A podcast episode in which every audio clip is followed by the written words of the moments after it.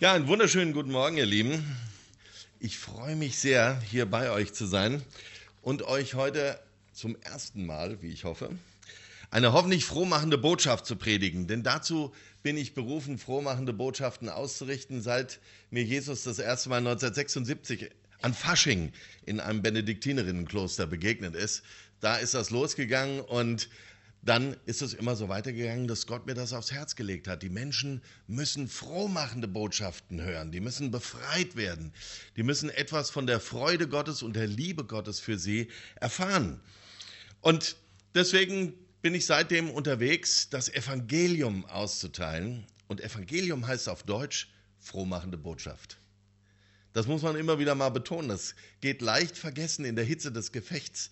Das Evangelium nicht heißt eine bestimmte Lehre, sondern Evangelium heißt eine frohmachende Botschaft. Da soll einem das Herz aufgehen. Und ich dachte, mit diesem Statement würde ich mich gerne vorstellen, äh, wenn ich das erste Mal bei euch bin. Eigentlich wollte ich ja schon viel früher bei euch sein. Ich wollte schon letzten Monat bei euch predigen, aber das hatte ich mir irgendwie falsch aufgeschrieben. Und als ich dann den Ralf angemeldet habe, wann wir uns denn zum Vorgebet treffen wollen, da sagte er, er betet noch am Strand in Spanien. Ich könnte das ja gerne zu Hause tun. Aber jetzt bin ich ja da und ich freue mich schon drauf, öfters zu euch zu kommen und euch mit frohmachenden Botschaften zu erfreuen. Und da auch immer mehr dann so ein bisschen von meiner Geschichte zu erzählen, die ich mit Gott habe. Ich habe auch ein paar Bücher mitgebracht, äh, da vorne äh, in der Kaffee-Area. Und äh, da stehen auch ganz viele Geschichten von mir drin, die könnt ihr gerne nachher dann auch kaufen. Ja, wenn man so zum ersten Mal in einer Gemeinde predigt, dann ist es ja nicht ganz unwichtig, finde ich, welches Thema man da wählt. Und als ich so mit meinem Freund Gott darüber nachgedacht habe, da war mir klar, dass ich zunächst einmal gerne darlegen möchte, wie ich das Wort Gottes verstehe. Ich bekomme nämlich immer wieder mal Rückmeldungen, dass ich mich aus durchaus ungewöhnlichen Perspektiven dem Wort Gottes nähere und zu Erkenntnissen komme, die nicht jedem sofort irgendwie einleuchtend oder klar sind. Und das hängt damit zusammen, dass ich mich dem Wort Gottes auch immer wieder in den Ursprachen nähere und mir versuche vorzustellen, was Gott wohl so gemeint haben könnte, wenn er uns das eine oder andere sagt mit unverständlichen Wörtern für uns Deutsche. Denn Gott spricht da zunächst einmal nicht Deutsch. Gott hat uns sein Wort in Hebräisch und in Griechisch offenbart. Und du könntest es gar nicht lesen, wenn man es dir nicht in Deutsch übersetzt hätte. Jede Übersetzung ist aber gleichzeitig auch eine Interpretation dessen, was im Ursprung gesagt wurde. Das heißt, ein Versuch, ein Wort in Deutsch zu finden, was ungefähr das ausdrückt, was Gott uns sagen will. So, nehmen wir nur mal das Beispiel Glauben. Im Griechischen haben wir hier das Wort Pistoien stehen. Und als Luther sich entschied, dieses Wort Pistoien mit Glauben zu übersetzen, war den Menschen seiner Zeit klar, dass das etwas mit Vertrauen zu tun hat, mit Beziehung und mit vielen gemachten Erfahrungen. Jetzt hat sich aber mittlerweile der Gebrauch des Wortes verwandelt. Heute heißt Glauben, man weiß es nicht genau. Das Wort Glauben bewegt sich heute eher auf so einer Wissensebene. Und damit denken plötzlich ganz viele Menschen, man müsse nur genug über den Glauben wissen und dann funktioniert er auch anstatt zu vertrauen und Erfahrungen mit Jesus zu machen. Übersetzung ist also notwendigerweise immer auch eine Interpretation. Es ist ein, ein Ringen, ein Suchen, ein Hinhören auf Gott, um herauszufinden, wie man das, was Gott sagen möchte, in einer bestimmten Sprache, in einer bestimmten Zeit und Kultur ausdrücken soll. Und in diesem Prozess, ihr Lieben, ist leider auch die Möglichkeit von Fehlern enthalten. Das ist nun mal so. Oder man findet vielleicht auch nur eine Übersetzung für eine bestimmte Zeit oder eine bestimmte kulturelle Gruppierung, was man ja sehr schön zum Beispiel an der Bibelübersetzung der Volksbibel sehen kann, die für eine ganz bestimmte kulturelle Gruppe übersetzt worden ist. Ich glaube jedenfalls, dass eine Gemeinde immer gut beraten ist, dass sie Menschen aussondert, die die Sprachen Gottes erlernen und studieren und ihre Erkenntnisse dann ihren Geschwistern zur Verfügung stellen. So ist das Pastorenamt dann entstanden. Und genau das will ich für euch, mit euch, bei euch auch gerne tun, vor allem in eurer pastorenlosen Zeit jetzt. Auch wenn das so ist, dass man das Wort Gottes nicht einfach nur ähm, in all seinen Einzelheiten und Aspekten verstehen kann, wenn man nicht auch in die Ursprachen guckt, heißt es aber nicht, dass der normale deutsche Bibelleser nur gar nichts mehr von Gottes Wort verstehen könnte. Aber es gibt eben biblische Sätze, die sind schwerer verständlich als andere. Und das sollte man auch respektieren, bevor man etwa in einen Glaubenskrieg zieht. Immerhin liegen nun ja auch Jahrtausende zwischen uns heute Morgen und der Bibel. Die Kulturen, in denen die Bibel entstand, sind von der unseren sehr verschieden. Und auch die Bibel selber ist sich dessen sehr wohl bewusst, dass manche ihrer Worte mehr Mühe erfordern als andere. Deshalb heißt es im Psalm 1, murmelt der Psalmbeter über Gottes Weisung Tag und Nacht, um rauszukriegen, was denn da wohl Sache ist. Deshalb müssen die Augen des Lesers im Psalm 119 erst geöffnet werden für das Wunder von Gottes Weisung. Und die Schrift muss für ihre Leser in Lukas 24 geöffnet werden. Und zu allen Zeiten hat es die Bibelleser vor allem getröstet, dass Petrus in 2. Petrus 3 zugibt, dass an den Worten von Paulus manches schwer zu verstehen sei.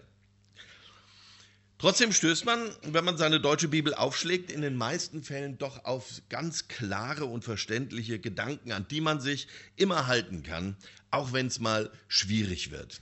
Da heißt es, fürchte dich nicht.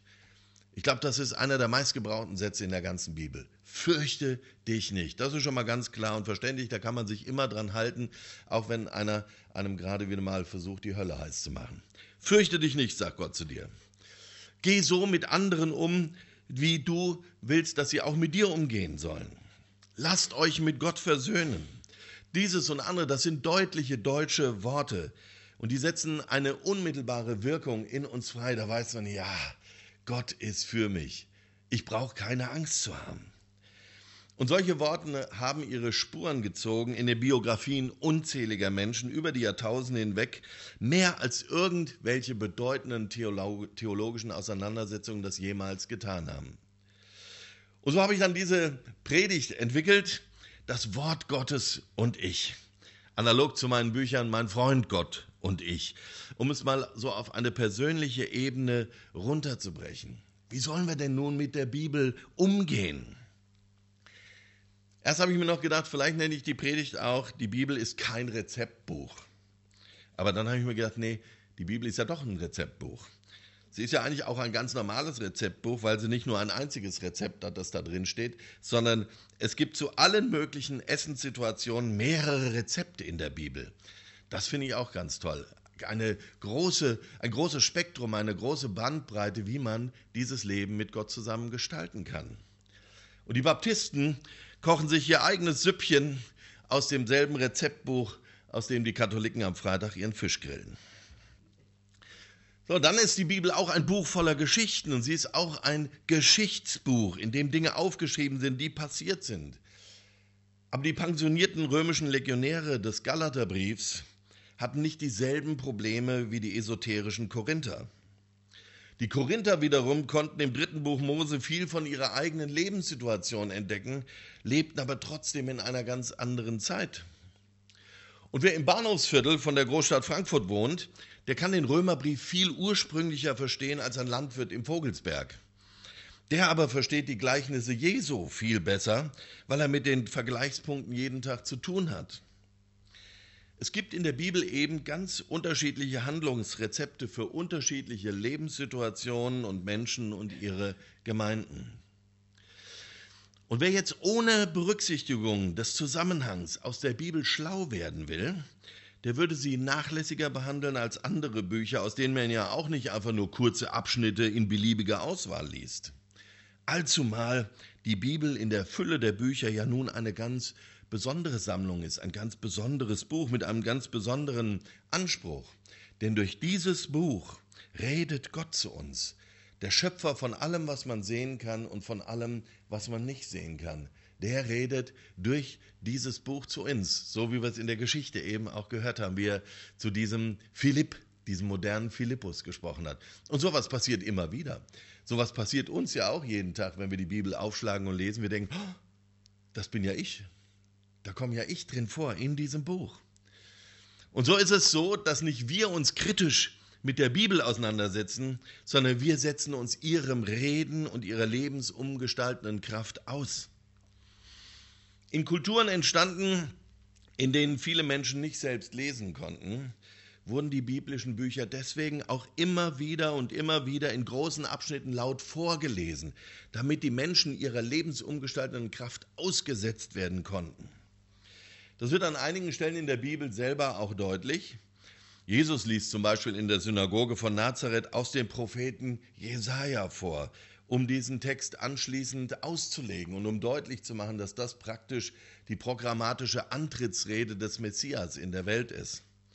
Und nicht umsonst ist der jüdische Gottesdienst überhaupt durch alle Zeiten hinweg im Wesentlichen von der Schriftlesung bestimmt, dass das Wort Gottes vorgelesen wird. Es gibt so eine strenge Leseordnung bei den Juden, nach der einmal im Jahr durch die ganzen fünf Bücher Mose gelesen werden soll, damit der Zusammenhang klar bleibt der einzelnen Gebote und des Bundes Gottes mit Israel. Und in der Folge gilt das eben auch für den christlichen Gottesdienst. Auch wir Christen brauchen das übers Jahr, dass immer wieder große Abschnitte der Bibel vorgelesen werden und uns als Gemeinschaft präsent bleiben. Und trotzdem lesen doch immer wieder viele Menschen die Bibel eher wie so ein Abreißkalender, so ein Nachschlagewerk oder eine Sammlung von kurzen Einzeltexten und erwarten, dass einzelne Verse oder Abschnitte zu ihnen ohne jeden Zusammenhang unmittelbar sprechen. Doch auch der biblische Autor hat sich etwas beim Aufbau der Texte gedacht. Und deswegen ergibt auch die Bibel letztendlich nur im Ganzen einen Sinn.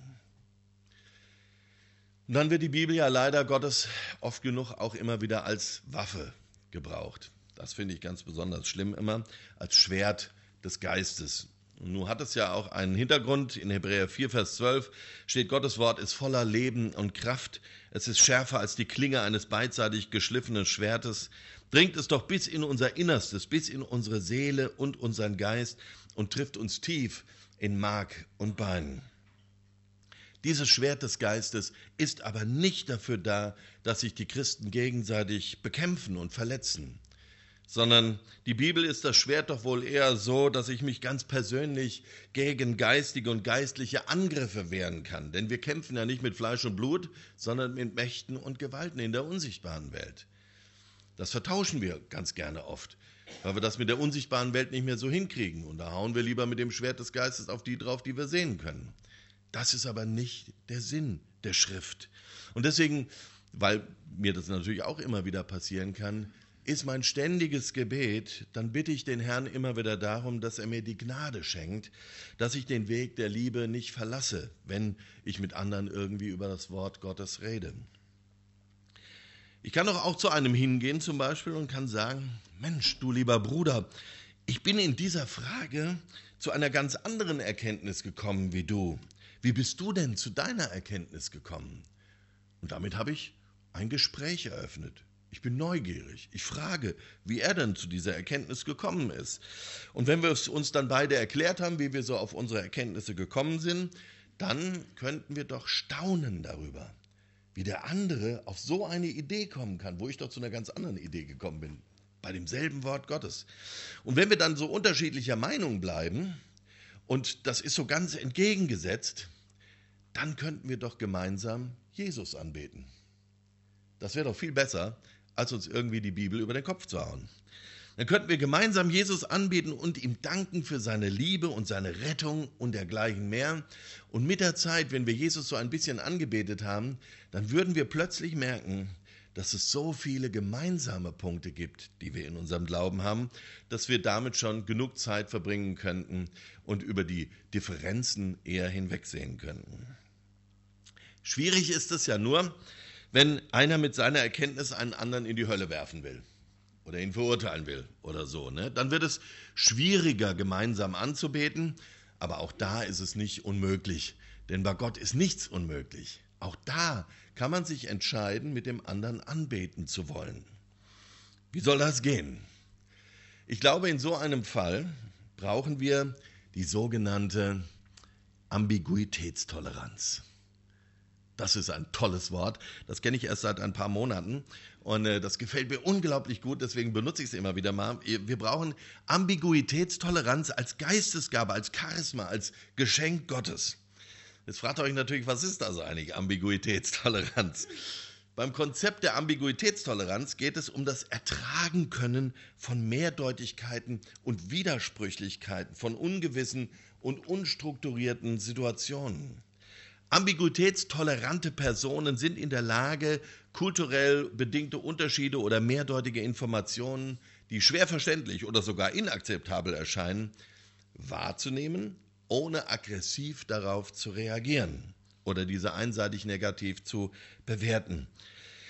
Im Wort Gottes kommt die Ambiguitätstoleranz auch schon vor, zum Beispiel bei den Jüngern von Jesus. Im Jüngerkreis waren mindestens zwei Personen, die unbedingt Ambiguitätstoleranz gebraucht haben. Da war nämlich zum einen Simon der Zelot. Und der hatte geschworen, jeden Zöllner sofort umzubringen, wenn er ihn traf. Hatte immer so ein Messer im Gewand stecken. Er war überzeugt, aus dem Wort Gottes erkannt zu haben, dass Zöllner vor Gott nicht richtig sind und dass man die ausmerzen muss. Und dann eben Matthäus, der Zöllner. Und der war ebenfalls vom Wort Gottes her überzeugt, dass die Zeloten gefährliche Terroristen sind, die vor Gott nicht richtig sind und die man eigentlich bekämpfen muss. So, und jetzt mussten die beiden zusammen mit ihren unterschiedlichen Auffassungen in derselben Gemeinde gemeinsam Gott nachfolgen und ihn anbeten. Und ich kann mir nicht vorstellen, dass sie sich gemocht haben oder dass sie sich sympathisch waren. Und Jesus hat wir lesen nirgendwo etwas darüber. Jesus hat diesen Widerspruch nicht aufgelöst. Und das ist Ambiguitätstoleranz. Was, was Simon und Matthäus ausgeübt haben, was sie gelebt haben. Ja. Wahrscheinlich ist die Gabe der Ambiguitätstoleranz ein Crossover der Geistesgaben der Liebe, der Geisterunterscheidung und der Weisheit. Und ein schönes Beispiel für unterschiedliche Erkenntnisse aus der Bibel und der Möglichkeit, trotzdem gemeinsam Gott zu erleben, ist für mich immer wieder das Abendmahl. In der Bibel sagt Jesus in Matthäus 26, 26 bei der Einsetzung des Abendmahls fünf auf den ersten Blick ganz einfache Worte. Tuto estin tosoma mu. Bis auf das Wort Soma eigentlich ganz einfach auf Deutsch zu übersetzen. Das ist mein Leib. Einfacher Satz, und trotzdem legen diesen Satz in der Bibel Katholiken, Lutheraner, Reformierte und Charismatiker sehr, sehr unterschiedlich aus. Die Katholiken sagen, Brot und Wein werden gewandelt. Das heißt, es sieht aus wie Brot, riecht wie Brot, schmeckt wie Brot, ist aber vom Wesen her, von der Substanz her im Abendmahl zu Fleisch von Jesus Christus geworden. Und sie betonen damit, dass Jesus leibhaftig in seiner Gemeinde anwesend ist. Die Lutheraner sagen, Brot und Wein werden verwandelt. Es sieht aus wie Brot, riecht wie Brot, schmeckt wie Brot, ist auch vom Wesen her noch Brot, aber gleichzeitig ist es im Abendmahl auch noch Fleisch von Jesus. Und betonen damit, dass Jesus auch selber wahrer Mensch und wahrer Gott zugleich gewesen ist. Und dass dieses Geheimnis, dieses Mysterium im Abendmahl für uns immer wieder aufs Neue erlebbar wird. Die Reformierten sagen, Brot und Wein sollen uns erinnern.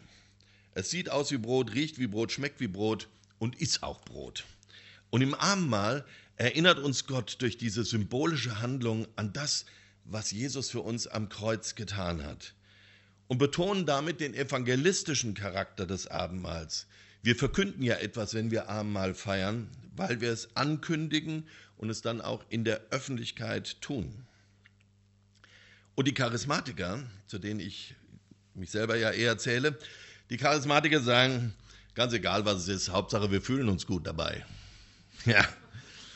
Und betonen damit besonders, dass das Abendmahl eine Wirkung auf die Menschen hat. So, jetzt überlegt mal, was passiert jetzt wohl, wenn Menschen aus all diesen vier genannten Gruppen gemeinsam das Abendmahl einnehmen würden? Muss der Baptist dann Fleisch essen und der Katholik nur eine Oplate und dabei an Jesus denken? Natürlich nicht. Da können wir noch so lang auf unsere theologischen Erkenntnisse pochen. Auch hier gilt, was Paulus im Korintherbrief geschrieben hat. All unsere Erkenntnis ist nur Stückwerk. Und wir müssen tiefer schauen mit den Augen unseres Herzens. Denn was auf alle Fälle immer geschieht beim Abendmahl ist, dass wir alle gemeinsam mit all unseren unterschiedlichen Perspektiven und Auffassungen und Erkenntnissen, dass wir alle gemeinsam in der Gegenwart Gottes stehen und Gott ist da. Und wenn Gott da ist, dann passiert auch etwas. Seine Liebe verbindet uns nämlich miteinander und befähigt uns, die Andersartigkeit der anderen auszuhalten. Und dann haben wir schon die Ambiguitätstoleranz als Geistesgabe angewandt.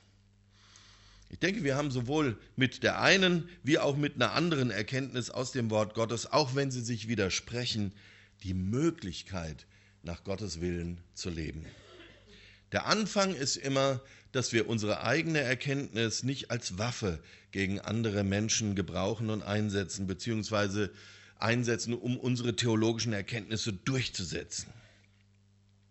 Für mich persönlich, ich habe es vorhin schon angedeutet, ist die Bibel seit 1976 Seit Fasching 1976 ist die Bibel für mich das lebendige Wort Gottes.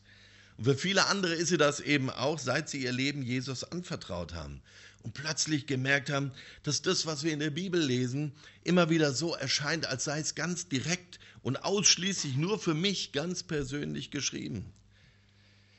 Und weil sie lebendig ist, ist sie auch nicht in enge, starre Schemata einzuschließen und einzusperren. Wenn ich das Buch Gottes in der Hand halte, ganz egal ob in einer Schriftform, in der gedruckten Form oder in der elektronischen Form, dann pulsiert das Buch regelrecht in meiner Hand, weil die Bibel das Herz Gottes ist. Und wenn du die Bibel aufschlägst, egal in welcher Form du das tust, dann hast du das Herz Gottes in der Hand. Offenbart sich Gott dir ganz persönlich und sagt, das ist es, was ich vor allem von dir will. Ich will dir mein Herz zeigen und dich an mein Herz ziehen. Es ist eben nicht dasselbe, wie einen Perry Roden-Roman in der Hand zu halten, durch den Gott auch zu mir sprechen kann, das er auch schon getan hat. Aber wenn ich die Bibel in der Hand halte, dann ist das für mich ein sichtbares Zeichen dafür, dass Gott mit mir reden will und dass er auch mit mir reden kann. Und darum ist meine erste Reaktion auf ein Bibelwort immer Ehrfurcht, Staunen, Nachfragen, Beten und dergleichen mehr. Und das Nachdenken über Gottes Wort das nehme ich dann immer auch sehr wörtlich und dann denke ich nach, dann denke ich nämlich dem hinterher, was Gott vorher schon gesprochen hat. Und versuche mich auf den Weg zu machen, das zu verstehen. Ich mache mich auf die Spur von Gottes Wort und gehe in seine Spur. Denn Gott spricht zu uns und diesem Gedanken, dem muss man zuallererst mal mit Respekt begegnen. Was Gott uns sagen will in seinem Wort, das ist sozusagen Fleisch geworden. Und zwar genauso wie das bei Jesus gewesen, so wie Jesus auch Fleisch geworden ist. Das Wort Gottes wird Fleisch in einer ziemlich gewagten und zerbrechlichen Form. So ist es ja auch bei Jesus gewesen. Jesus sollte der Retter der Welt sein und er kam als schutzloses, zerbrechliches Baby zur Welt. Was hätte da alles passieren können? Die Kindersterblichkeit war hoch zu jener Zeit, Gewalt war an der Tagesordnung. Er wurde von der Obrigkeit verfolgt und vieles andere mehr. Auf dem Weg zu Kreuz und Auferstehung hätte der Retter der Welt jederzeit scheitern und zu früh sterben können. Missverstanden wurde er sowieso. Das war ein gewagtes Unternehmen, das Gott sich da geleistet hat. Und das war kein Schauspiel mit Netz und doppeltem Boden und garantiertem Happy End sondern das hätte auch schief gehen können. Und deswegen ist es so grandios. Und deswegen hat es die Kraft, unser aller Leben zu retten, weil es eben kein Schauspiel war, sondern weil es echt war. Und das ist uns im Nachhinein vielleicht nicht mehr so ganz klar, weil wir ja auf die Geschichte gucken und wissen, wie es ausgegangen ist. Auch wo wurde der Retter der Welt geboren? An irgendeinem zentralen Ort in der Hauptstadt Rom? Vielleicht nö. In irgendeinem unbedeutenden Teil der Welt, den keiner kannte. Und genauso abenteuerlich und zerbrechlich und angreifbar wird auch das Wort Gottes Fleisch. Die jahrtausendealte Erzähltradition wurde mit dem Erleben des großen Eingreifen Gottes bei der Befreiung aus der Sklaverei in Ägypten langsam in Schriftform gebracht. Da ist das losgegangen. Vorher hat man es erzählt, da hat man angefangen, es aufzuschreiben. Die Geschichte Gottes mit den Menschen und speziell mit seinem Volk Israel sollte nicht verloren gehen oder verwaschen werden auf dieser großen Reise in das ferne, unbekannte, gelobte Land. Und an diesem Prozess des Aufschreibens waren viele Menschen beteiligt, die die Nähe Gottes erfahren haben und davon berichten. Und über einen Zeitraum von ungefähr 1500 Jahren schreiben unterschiedlichste Menschen aus unterschiedlichen sozialen Schichten und aus unterschiedlichen kulturellen und sprachlichen Hintergründen das auf, was Gott ihnen gesagt hat, was sie von Gott empfangen haben, als die Botschaft, die er an die gesamte Menschheit ausrichten will. Vom Auszug aus Ägypten bis hin zum Osterbrief des Bischofs Athanasius von Alexandrien im Jahr 367. Der war der Erste, der gesagt hat, das ist das Wort Gottes, diese 27 Bücher des Neuen Testaments. Und so entstand das, was wir heute als das Wort Gottes in Händen halten. Das ist interessant, es beginnt in Ägypten und es endet in Ägypten. So ist die Schrift entstanden. Und wenn wir merken, wie abenteuerlich das gewesen ist, dann sollten wir vor allem auf alle Fälle ohne Angst an das Wort Gottes herangehen, an das zerbrechliche, offenbarte Wort Gottes.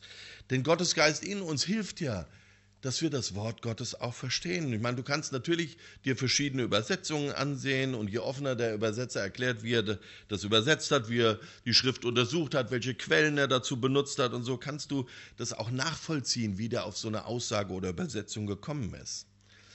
Und dann hat Martin Luther wiederum eine sehr gute Idee gehabt, wie man mit der Schrift umgehen kann. Er hat gesagt, es gibt helle und es gibt dunkle Stellen in der Schrift, leicht verständliche und schwer verständliche. Und Luther hatte für sich selber beschlossen, dass er immer erstmal die hellen Stellen liest und von den hellen Stellen ausgeht, das, was man leicht erkennen kann. Fürchte dich nicht, ich hab euch lieb. Von diesen hellen Stellen ist er ausgegangen und hat sich dann ganz langsam auf die schwierigen, die dunklen, die unverständlichen Stellen zubewegt. Natürlich ist die Frage berechtigt, die Menschen in früheren Zeiten, die konnten doch auch schon Griechisch und Hebräisch, warum ist denen nie aufgefallen, was uns heute auffällt? Warum erst jetzt?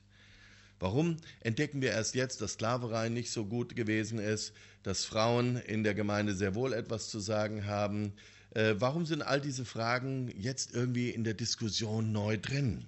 Ich glaube, das liegt daran, dass es eine fortschreitende Offenbarung gibt dass Gott uns immer mehr aus seinem Wort offenbart, dass wir, wir finden ja immer neue, ältere Textfragmente, wir verstehen mehr von der Umwelt und Kultur, in der die Bibel geschrieben wurde und darum verstehen wir auch immer besser, was Gott gemeint haben könnte. Und das, finde ich, ist eine echte Gnade. Luther hatte zum Beispiel noch ein ganz anderes Ausgangsmaterial für seine Übersetzung zur Verfügung. Wir haben immer mehr Schriften gefunden, manchmal in Abfallbehältern, wo sie gerade weggeworfen werden sollten. Ja? So hat Tischendorf die Gesamtausgabe des Alten Testaments in einem Kloster gefunden. Die wollten es gerade wegschmeißen. Und er hat nochmal reingeguckt in den Mülleimer und sah plötzlich die ältesten Fragmente, die wir heute von der Bibel zur Verfügung haben. Da hat Gott schon sein Händchen draufgehalten. Ne? Und hat gesagt, jetzt ist die richtige Zeit, dass ihr das finden sollt. Und trotzdem ist immer noch das älteste Papyrusfragment, das wir überhaupt von dem ursprünglichen Wort Gottes in Händen halten, aus dem Jahr 120. Das ist das älteste, was wir überhaupt haben. Dazwischen ist erstmal nichts. Da müssen wir Gott vertrauen, dass er auf sein Wort aufgepasst hat. Und ich finde, für all das, was wir in dieser Zeit erleben dürfen, was wir aus dem Wort Gottes Neues entdecken, da können wir der historisch-kritischen Bibelforschung durchaus auch mal dankbar sein. Die historisch-kritische Bibelforschung ist auch ein Gnadengeschenk, ein Segensgeschenk von Gott an seine Kinder in dieser Zeit. Danke. Doof finde ich nur, dass wie viele andere auch, dass dieses Geschenk von vielen missbraucht wird, um Gott anzugreifen und wegzuentmythologisieren. Aber das lässt Gott ganz ruhig. Das stößt ihn nicht vom Thron. Und zum Glück gibt es ja in der Bibel auch ein paar Botschaften, die wir alle verstehen können und die auch durch verschiedene Übersetzungen in ihrer Substanz keinen Schaden nehmen, die auch nicht an eine Kultur oder eine Zeit gebunden sind. Und wenn wir diesen Kern der Botschaft Gottes im Herzen tragen und das Wissen, dass wir letztendlich von seiner Gnade abhängig sind, dann glaube ich, sind wir auf einem guten Weg in unserem Umgang mit der Bibel. Und das, was ist das nun für eine Botschaft, die Gott an alle Menschen richtet? Am breitesten bezeugt sind in der Bibel vor allem zwei Aspekte, die Freiheit und die Liebe. Die Befreiung des Volkes Gottes aus der Sklaverei in Ägypten, was zunächst auch ganz einfach eine politische Dimension hatte, womit Gott aber klar machte, dass Freiheit in seinem Reich bzw. in seinem Herrschaftsbereich einen großen Wert darstellt. Das ist die Ursprungstat Gottes, von der er den Menschen durch sein Wort ausrichten lässt. Und dann natürlich, dass Gott uns liebt und dass wir deswegen auch andere Menschen lieben sollen. Das ist so grundlegend und breit in der Bibel bezeugt, dass wir damit eigentlich schon unser ganzes Leben verbringen können. Und das kann auch keine deutsche Übersetzung, auch nicht mit den wildesten Übersetzungsfehlern, verdunkeln. Das ist klar, da beißt die Maus keinen Faden ab. Und dann natürlich, dass Gott in Jesus Mensch geworden ist, um uns, seine Menschen aus der Sklaverei der Sünde zu befreien, dass es eben nicht länger heißt, Sünder bleibt Sünder, wie das vor 25 Jahren hier noch an der Wand stand. Dass er uns aus der Sünde befreien will durch den stellvertretenden Opfertod am Kreuz und die Auferstehung von den Toten und dass das unsere Chance ist, dass wir alle zusammen wieder nach Hause kommen dürfen. Jesus Christus ist auf alle Fälle immer das Zentrum der Schrift. Da sind wir uns auch alle einig, was für unterschiedliche Meinungen und Erkenntnisse wir zu bestimmten Themen haben. Und Jesus selber wiederum hat nun das Wort Gottes in der Liebe zusammengefasst, als er in Matthäus 22 sagt, du sollst den Herrn, deinen Gott, lieben. Mit deinem ganzen Herzen, mit deiner ganzen Seele und mit deinem ganzen Verstand. Das ist das größte und erste Gebot. Das zweite aber ist ihm gleich. Du sollst deinen Nächsten lieben wie dich selbst. An diesen zwei Geboten hängt die ganze Bibel. Also hängt das Gesetz und die Propheten. Und Gesetz und Propheten ist immer wieder ein, eine Sammelbezeichnung für die Gesamtheit des Wortes Gottes. Die Bibel ist ein Liebesbrief an uns, seine Menschen, sagt Jesus. Und alle Erkenntnis, die wir, seine Menschen, aus dem Wort Gottes gewinnen, muss sich daran messen lassen, was Jesus selber als das Zentrale, als den Kernpunkt des Wortes Gottes bezeichnet. So, das waren sie jetzt erstmal. Ein paar Gedanken zu meinem persönlichen Umgang mit der Bibel, von denen ich hoffe, dass mindestens der biblische Zehnte davon eure Herzen in irgendeiner Form berührt hat, hilfreich, ermutigend, erfrischend war. Und ich hoffe, dass es euch neugierig gemacht hat auf weitere Predigten von mir. Amen. Dann wollen wir jetzt mal auf das Wort Gottes mit dem Wort Gottes antworten und wollen im Wechsel einen Psalm lesen, den Psalm 119, der Psalm, der über das Wort Gottes spricht. Dein Wort ist meines Fußes Leuchten und ein Licht auf meinem Wege. Ein toller Psalm. Ich habe einmal in der Jugendkirche Sapson in Frankfurt, die ich gegründet habe, wo ich lange Pastor war, habe ich mal als Predigt einfach nur den Psalm 119 vorgelesen. Das dauert 20 Minuten, das ist eine richtige Predigt. Ja. Da waren sie alle überrascht, weil sie immer darauf gewartet haben, ich würde noch was dazu sagen. Aber ich habe gesagt, das Wort Gottes ist genug. So, habt ihr alle aufgeschlagen? Es ist ähm, 552. 552. Ich lese vorneweg und ihr lest die eingerückten äh, Textteile. Wohl denen, die ohne Tadel leben, die im Gesetz des Herrn wandeln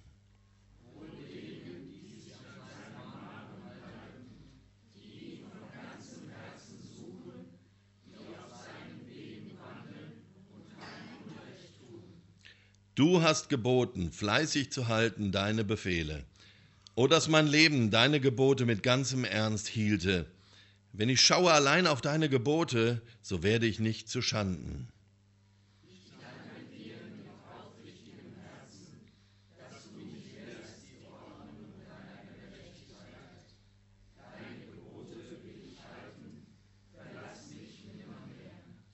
Öffne mir die Augen, dass ich sehe die Wunder an deinem Gesetz.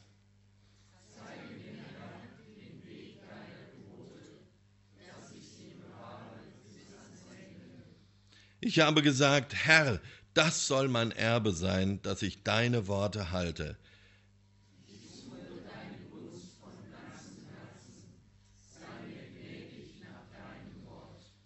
Meine Seele verlangt nach deinem Heil. Ich hoffe auf dein Wort.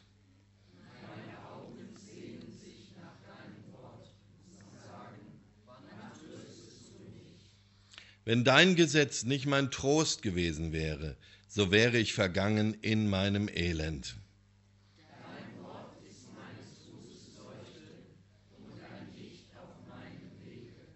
Amen.